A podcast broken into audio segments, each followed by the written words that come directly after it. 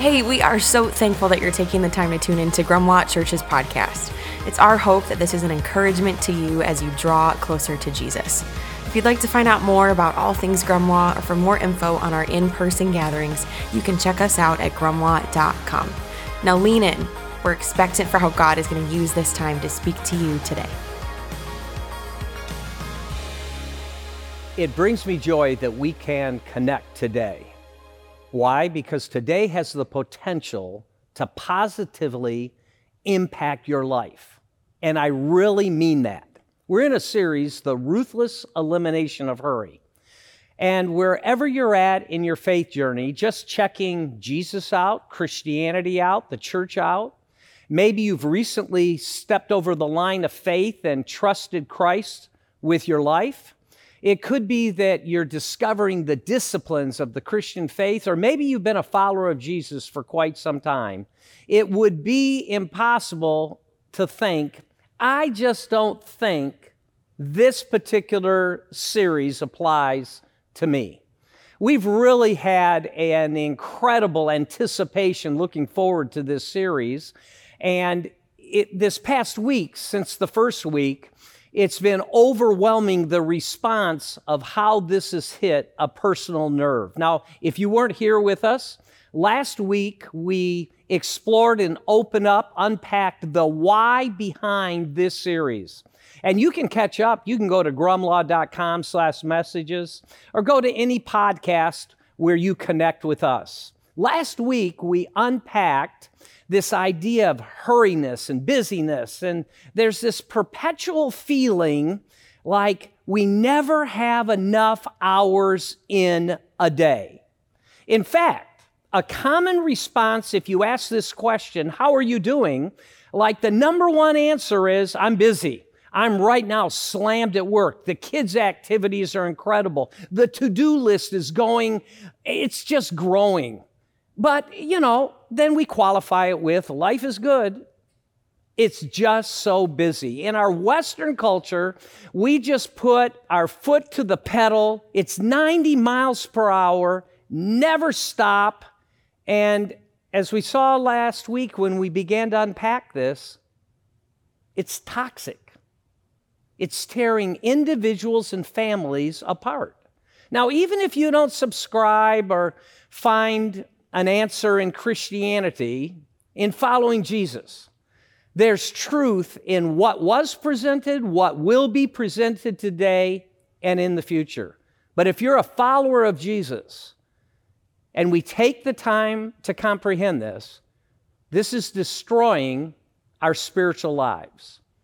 Corrie Ten Boom, one who survived the Holocaust, said, if the devil cannot make us bad, he will definitely make us busy. Sin and busyness are synonymous.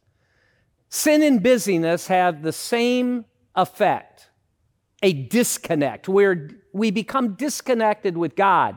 Those that we love the most, those that we desire to have relationships with, but at the very core, our own soul. It's interesting that Jesus shared with those who were desiring to follow him in Mark 8:36 through 37. And what do you benefit if you gain the whole world, but you lose your own soul? Is anything worth more than your soul? Last week and this week, the answer to that would be a resounding no. At the very center of who we are, the heart of what we can become, sometimes we make sacrifices that are not healthy. But Jesus gives us an opportunity to reorient, to see that there can be purpose and meaning, and that is not just something for eternity if we know Christ spending time in heaven, but it's for the here and now also. And by the way, as a result of the conversations this week, it didn't take much convincing at all for people to admit the hurried, busy life is making us unravel. Subliminally, we sense that hurry and busyness is a thief. It's robbing valuable time. And we sense that something's broken, but we just don't know how to break the cycle. In spiritual terms, how to reclaim your soul, my soul. And so this series, what we're going to do is we're going to lean into the promises and presence and provision of Jesus. Let's look at Matthew. Then Jesus said, "Come to me, all you who are weary and carry heavy burdens, and I will give you rest." Just reading that, there's a peace that comes about. You know, we can choose to live our frazzled, out of sorts life, or we can choose to tap into what Jesus is saying and experience peace, contentment, and rest. And by the way, this is not a pipe dream. This is not a fairy tale. This is not for the spiritual elite. This is not for something way off in the future. It's for the here and now because it's the way of Jesus. It can start today. The solution, a solution from the hurry, the busyness, and what that creates, which is meaninglessness. Now, it's just human nature. I know that there's some who are pushing back or, you know, it sounds too good to be true or this really doesn't pertain to me. There may be some hesitation. But I want to ask you this. What do you have to lose? Because when we really think about it, we can say, maybe life isn't going as great as I would hope it to go. What if the way of Jesus really is better? Remember at the beginning when I said that there can be an impact today, really? What if this go, go, go, go mentality, this multiple sports with multiple kids, saying yes to everything, and here's a good one, prioritizing our life on what other people think rather than what does God think? Jesus has a better way. Give him a shot. And so with that, I'd just like to pray right now for you, for me, for us, that we'll be open to what God wants to say to us today and quiet our spirit. Lord Jesus, Holy Father, Holy Spirit, we're open to your presence. We're open to your promptings. We're open to you today. Speak. In Jesus' name, amen. In this psychotic kind of busy kind of scheme that we're in today, we often say there just aren't enough hours in the day. Really? Is that actually the problem? More time? Maybe it should be, let's pare it down and make it simpler, and just say, slow down and simplify. I have the privilege of being in several guys groups, men's groups, where guys are literally evaluating their life, thinking about things that they haven't thought about before, bringing Jesus into the picture, real life with real guys, with a real God, looking at real issues in life. And as a result of that kind of transparency, guys are becoming calmer. They're saying that they're responding different with their family in their work situations. Ephesians 5 gives us an incredible verse where it says, "So be careful how you live. Don't live like fools, but like those who are wise." Translated, be intentional. Let wisdom be at the top of what motivates us. Be deliberate, wise versus foolish. Now, if we take the time to take a breath, think some issues through, and have a Jesus moment, we would really realize that we're rather limited in what we can do and what we can accomplish. And yet, We have been designed by God in the image of God, where God put a part of himself in us. And that's what separates us from all other created beings and different things that we see in our world today. And when we understand that, we see that we have incredible potential because of God, but in light of time, we have limited time. So given that limited time, we need to be intentional and be careful how we live, you live. We have time. It's how we use it. Here's a staggering statistic. I don't know how people figure this out, but do you realize that by the age that most males are 21 years of age, they will have spent 10,000 hours playing video games? That is staggering. Now, for those of you who say, I don't play video games, they say that by the time a person is an adult, they will have spent 7 years staring at a phone.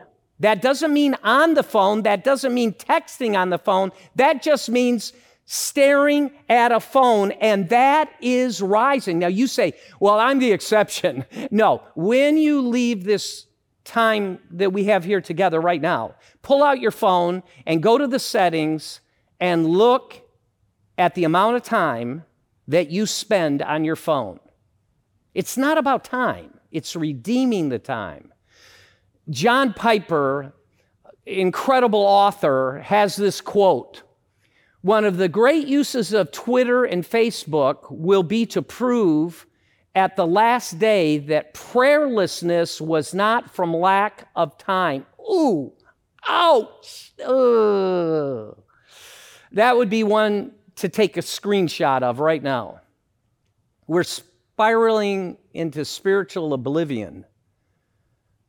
That passage of scripture that we looked at, Ephesians 5:15, continues in Ephesians 5:16, and it says this, "Make the most of every opportunity in these evil days." Isn't it interesting? Another proof that the Bible is so relevant today, that this was, in fact, written over 2,000 years ago, and it's still applicable today because our days are evil. There is not a single day that I do not read something, see something that tears at my heart because of culture pulling away from a biblical foundation. There's daily deterioration. And so I say to myself, Terry, don't you dare leave this to chance. Make the most of every opportunity. From the Greek, I've already referenced it. It means redeeming the time. Make the most of every chance, every hour, every moment, every day. Every day is a gift. I say to people often, today's a gift.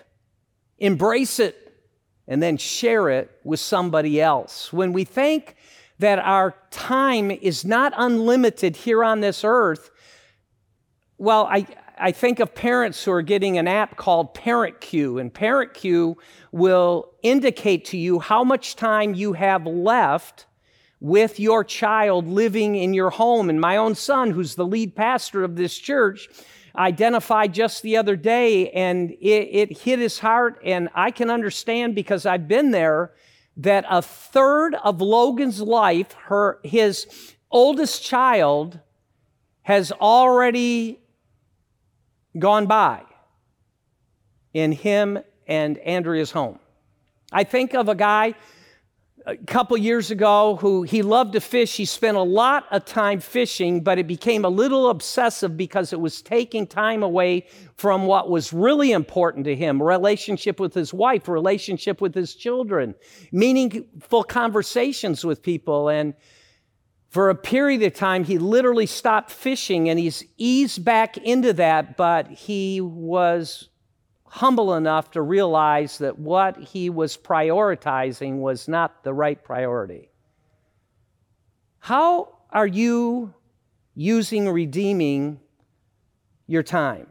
Ephesians goes on and continues this. Don't act thoughtlessly, but understand what the Lord wants you to do. Be wise, make the most, and notice here what the Lord wants us to do. So many times what the Lord wants us to do is an addendum to the schedule that we've already put together. Now, I want to have a clear the air moment right here. God, Paul, the writer of these words, inspired by God, and myself right now communicating to you, it's not any of our intent to pour guilt and shame on you, but to literally nudge you towards freedom, meaning versus existing. Last week, we talked about how people are just skimming through life and they're leaving life to chance. So a question would be, how do I figure out God's will for my life? How can I be wise? How can I make the most? How can I have a life of purpose? There's several ways right now that any of you who are listening to this could respond, and you just go, the heck with it. I'm done with this. I'm going on with my life right now. It's too much to comprehend. Others may frantically go like this and say, oh, I got to make up for last time, and only add to the composition of chaos that we're talking about right now and try to catch up. Or we could do this. We could celebrate. We could celebrate. We could pause. We could celebrate and realize that God has a plan and a purpose for you. God has a plan and a purpose for me, to come to grips that I'm made in the image of God, and being made in the image of God, and because of my own choices, I'm separated from God. But if I've been born again, God will fill my emptiness so I don't just have to exist, but actually I can excel. Or let me say it another way. We can celebrate new life versus being conformed by culture. Let's go back to Ephesians 5:17 again, where it says, don't act thoughtlessly, but understand what the Lord wants you to do. Redeeming, taking back, and making the most of our time. By the way, making the most of our time and God's will go hand in hand. Why? Because we reprioritize. We begin to look at life differently, like I mentioned with the guys that I'm meeting with. And we go from just living a good life to a great life, and not being foolish, but being wise. Let me put it in this context. If you're purchasing a pre-owned car, when you go to purchase something that somebody else has been using, you want to see if it's going to be reliable. And it may have, if you're purchasing a car, it may be that the muffler's a little noisy, and you know you can get that fixed. The knob for the windshield wipers is broken off. You could get a new one. There may be some other idiosyncrasies, but those are all fixable. But the owner who's selling it to you was honest enough to say, hey, this thing's taken about a quart of oil a week, and you knew that because you got underneath it and you looked and you saw some drippage. Now, a lot of times we don't pay attention to those types of scenarios in our own life because we just don't prioritize what really is important. In fact, when we get into certain jams in life, what we do is we go to God, we tell him what we need, and then we have the big confession and we go, God, I want to live for you. I need you right now. I'll go wherever you want me to go. I'll take your leading. And I'm not saying this to be harsh or try to be in anybody's face right now, but I can imagine God saying this to both you and to me, no, you won't. Your stewardship of time is foolish, it's hurried, and Jesus is saying it's filled with a lot more of you and not me. But Luke 16:10 gives us some guidance where it says, if you are faithful in the little things, you will be faithful in the large ones, but if you are dishonest in the little things, you won't be honest with greater responsibility. So let's pause for a second. Not Terry Prisk speaking, but God speaking, the Holy Spirit speaking to you. Let me ask some questions. What right now is the Holy Spirit saying to you? Not your wife, not your son, not your best friend, but what is the Holy Spirit saying to you? Is he revealing any foolishness? Is he exposing what has been really wise? When we talk about our time, is it our time or God's time? Before you say yes to something, did you confer with God? And in our time management, are we settling for what is fair, good, better, or the best? Another question, how do we slow down and simplify? How do we live intentionally? Well, let's look at the first gospel, Matthew. Are you tired? Are you worn out? Are you burned out on religion? Jesus says, come to me, get away with me, and you will recover your life. I'll show you how to take real rest. Walk with me and work with me. Watch how I do it. Learn the unforced rhythms of grace. I won't lay anything heavy or ill-fitting on you. Keep company with me, and you will learn to live freely and lightly. Whether we have been a follower for years, we're checking Christianity out, or we're a hokey-pokey Christian, this absolutely applies to all of us, me included. What creates the busyness? What creates the hurry? What creates the I'm in motion but I feel empty? Lack of soul time. Lack of that daily encounter with Jesus. I've called it for years, time with Jesus. What creates that lack of meaning? Lack of soul time, because we don't take the time to pause, to quiet ourselves, to allow the Holy Spirit to speak, because God speaks so many times in whispers. Lack of soul time because we don't spend time with people who have godly wisdom. We spend time with people who tell us what we want to hear. We focus on the non-essentials versus the oil, the Holy Spirit, just like the analogy with the car. If you and I want to experience the life of Jesus, you and I have to adopt the lifestyle of Jesus.